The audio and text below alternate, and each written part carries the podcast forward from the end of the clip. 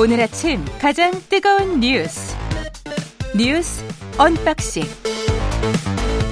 자 뉴스 언박싱 시작하겠습니다.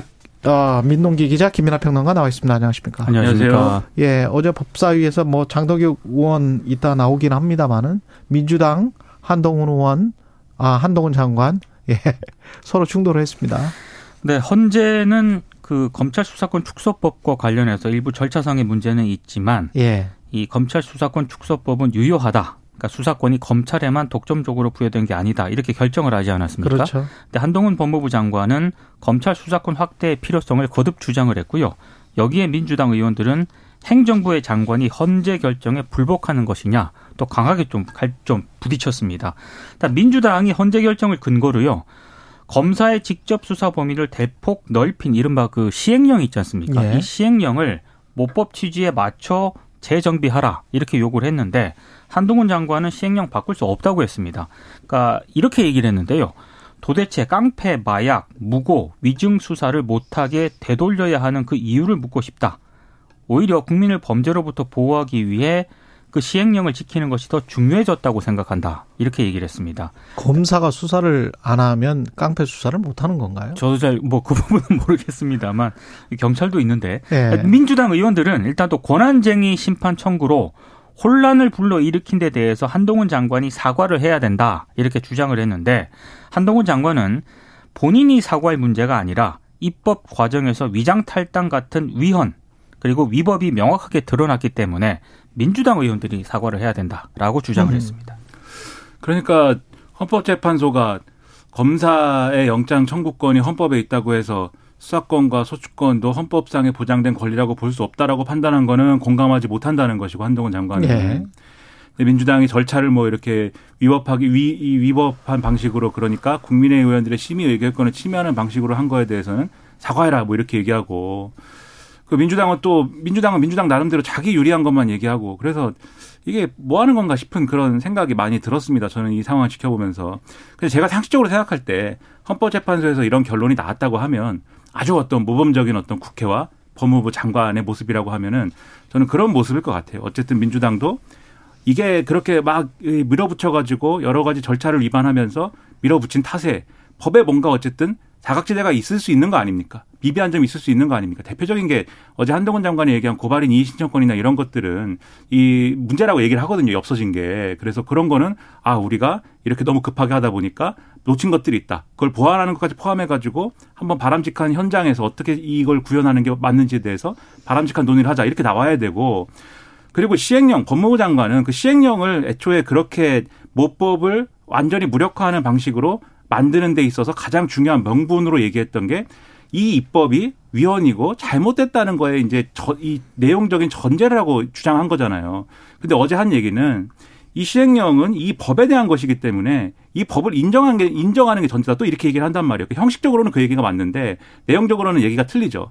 근데 여기서 중요한 거는 헌법재판소의 결론과는 관계없이 시행령이 모법의 범위를 이 벗어나거나 모법의 취지를 완전히 무력화하는 것 자체가 문제인 거거든요. 그리고 이 부분에 대해서도 그동안 논란 때문에 과도했으니 이것도 이 논의하는 김에 고쳐보자. 이렇게 하는 게 모범적인 어떤 대응이 아닐까요? 근데 법사위에서 서로 이렇게 얘기를 하는 거에 대해서 저는 상당히 큰 의문이 있고 국민들이 과연 어떻게 볼까 이런 걱정이 많이 됩니다. 근데 그 상황이 떠오르더라고요. 예. 그 미디어법 통과될 때 예. 종편이 출범하게 된 그 근거가 됐던 게 미디어법 아닙니까? 그렇죠. 그때도 비슷한 결정을 내렸습니다. 왜냐하면 헌재가 헌재가 대리 투표라든가 이런 문제가 불거져서 음. 절차상으로 좀 문제가 문제가 있다라고 있지만. 지적을 했음에도 불구하고 똑같은 결정을 내렸거든요. 법의 효력은 유효하다. 유효하다. 근데 이번에도 마찬가지입니다. 그런 게 서너 개 더 되죠. 맞습니다. 예. 예. 그 당연한 뭐 이런 게 것 같아요. 그러니까 음주를 했는데 맥주 한 잔을 마셨기 때문에 면허 취, 취소 수준은 아니다. 뭐 이렇게 지금 이야기를 하고 있는 것 같습니다. 그럴 수도 있는데 예. 예. 그렇게 이제 해석할 수도 있는데 정확히 얘기하면은 이런 얘기예요. 이게 예를 들면 국회가 만든 법 자체에 정말 어떤 위헌성이 있다. 법을 만든 결과로서. 음. 그 예를 들면은 그 정말 내용이 그렇죠. 헌법에 검사의 수사권과 소추권이 보장이 돼 있다 헌법에. 그렇죠. 그러면은 이 법안에 대해서 근데 이거는 권한쟁의 심판이었으니까 별도로 뭐 논의를 해야 될 것인데. 어, 그거는 이- 그냥 기각, 기각 됐고 자격이 없다고. 예. 그렇죠. 그렇죠. 이 법안은 위헌이다라는 거를 판단할 수 있는 게 헌법재판소죠. 근데 그게 아니라 절차적으로 어떤 문제가 있었다라는 거에 대해서 예. 만든 법 자체는 위헌성이 없는데 절차적으로 문제가 있었다는 거에 대해서 특히 예를 들면 지금 문제가 발생한 거는 법사위에서 논의 과정 아닙니까? 본회의에서 본회의에서의 논의는 그 법사위원들도 다 참여해서 하는 논의거든요. 그러니까 법사위에서 제기된 여러 가지 문제를 본회의에서 충분히 바로잡을 수 있는 기회도 있었습니다. 이 국회가. 그러면 이런 여러 가지 사정이 있었음에도 불구하고 그냥 절차적으로 문제가 있었기 때문에 이 법은 위, 무효입니다라고 사법부 또는 헌법재판소가 다 판단을 하게 되면 그러면 모든 법안에 대해서 마음에 안 드는 법안은 절차적인 문제가 있습니다라고 하고 다 사법부로 갈 수도 있는 거거든요. 그렇기 때문에 되면 소수 정당이 그 절차적인 문제를 그냥 계속 만들 수도 있죠. 그렇기 그렇죠. 때문에 예. 대법원도 그렇고 사실 헌법재판소도 그렇고 이런 국회 또는 입법부의 이러한 입법 행위에 대해서는 아주 적극적으로 나서지 않는 거예요. 그래서 이런 부분과 관련돼서는 그런 태도가 계속 유지가 되었던 겁니다. 그게 이제 삼권 분립 취지일 수도 있는 것이고요. 예. 그렇죠. 근데 그거를 이렇게 왜곡해서 마치 뭐 술은 먹었는데 음주운전은 아니다 뭐 이런 식으로 얘기를 거두절미해 가지고 정치권에서 하는 것이 음. 얼마나 또 비생산적인 논의입니까 이게. 아니, 그리고 헌재가요 이번에 결정문을 할 때 이미 비슷한 결정을 여러 차례 한 바 있다라고 언급을 한 대목이 나옵니다. 이게 음. 무슨 얘기냐면 어, 검찰의 수사권을 독점적으로 부여한 게 아니고 이거는 국회 그러니까 입법부에서 결정할 문제다라고 하는 그런 취지의 결정을 예. 이미 그 전에도 한 네 번 내렸다는 거예요. 그러니까 그렇죠. 그런 부분이 언급이 되어 있거든요. 그러니까 그렇습니다. 이번 결정이 헌재가 이례적으로 내린 결정이 아니라 음. 계속적으로 이제 이런 결정을 내려왔던 거예요. 그렇습니다. 예. 예. 그래서 정 이제 그런 어떤 헌법재판소가 입법부 결정에 더 적극적으로 그러면은 권한을 행사해야 된다라는 취지의 비판이라면 그건 헌법재판소의 지위와 권한에 대한 논의를 해야죠. 그래서 정말 명실상부하게 어 입법부에 대해서 칼을 들이밀 수 있는 헌법재판소야 된다 이런 얘기면 예를 들면 헌법재판소 재판관들의 추천 절차라든가 그리고 이 구성 원리나 이런 것들도 거기에 맞는 어떤 방식으로 다 바꿔야 되는 거죠. 그런 논의를 하자고 하는 거면 또 생산적인 논의가 될 건데 국민의힘과 한동훈 장관의 주장 그런 거 아니지 않습니까? 그러니까 이게 뭐냐. 이게 생산적인 방식으로 안 되는 데 있어서 왜 정부 여당이 앞장서서 그러한 길을 막 만들고 있느냐. 상당히 의문입니다.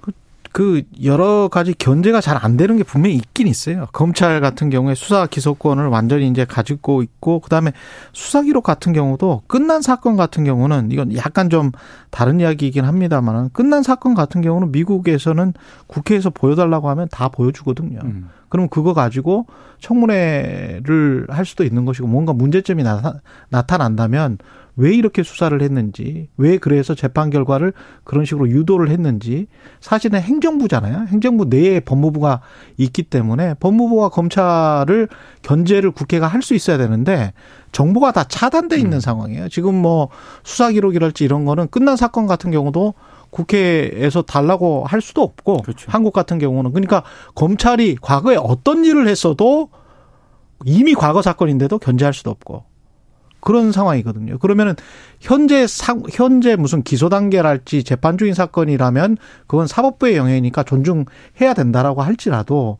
이거는 국회가 또 견제할 수 있는 기능이 좀 있어야 이게 삼권 분립의 악의가 맞을 텐데 이거는 좀 검사들을 그러면 어떻게 견제할 수 있나? 그리고 검사들의 그 막강한 권한을 그냥 계속 행사해도 되는 건가? 거기에 관해서는 계속 지금 의문이 남는 거죠. 어차피 지금 시행령으로 계속 하고 있는 것이기 때문에. 예.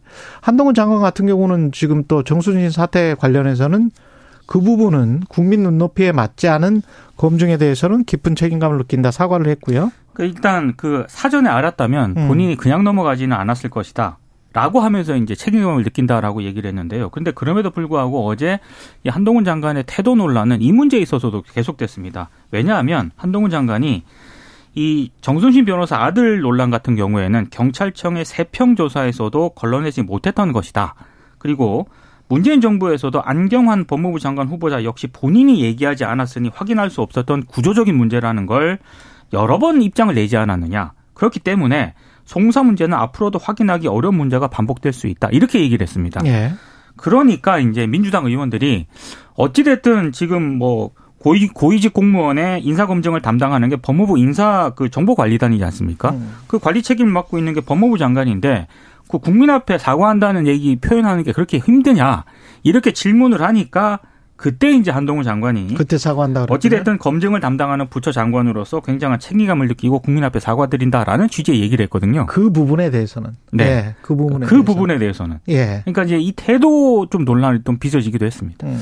그 안경환 법무부 장관 후보자 이 언제적 얘기입니까 사실 생각이 안 나실 거예요 이게 네. 어떤 사건이었는지 이거 그 얘기하려면 또 한참 걸립니다. 그렇죠. 예. 뭐 혼인 관련 뭐 이런 그 네. 송사 얘기인데. 예. 근데 아무튼 그 옛날 얘기를 꺼내가지고 그때도 안 된 거 왜 우리한, 우리한테 얘기를 하냐 뭐 이런 태도로는 안 되는 것이고 어쨌든 인사 관련된 것들을 이상적인 어떤 형태로 어, 구현하기 위해서 인사정보 관리단도 설치 여러 가지 몇 논란이 있었습니다만 이게 법, 법에 근거가 없는데 시행령으로 하는 게 말이 되냐 이래가지고 논란이 있었습니다만 한 거 아닙니까? 그리고 한 거면 더 나은 어떤 인사검증의 방식이 돼야 된다라는 것을 얘기를 할 수 있어야 되는데 나은 인사 검증의 방식으로 하겠다라고 임기 초에는 그랬었잖아요. 그리고 그렇죠. 그렇기 때문에 그러기 위해서 법무부 산하에 둔다라고 이야기를 했었었고. 네. 예. 그렇죠. 그러면 그거에 대한 어떤 앞으로의 어떤 대응 방안이라든가 개선 방안 이런 거를 중점적으로 얘기를 해야지 과거 정권에서도 못했는데요. 이렇게 얘기하면 음. 국민들이 어떻게 또 그것을 판단하겠습니까? 예. 그또 대안은 대안은 뭐냐고 했더니 그거는 대통령실에서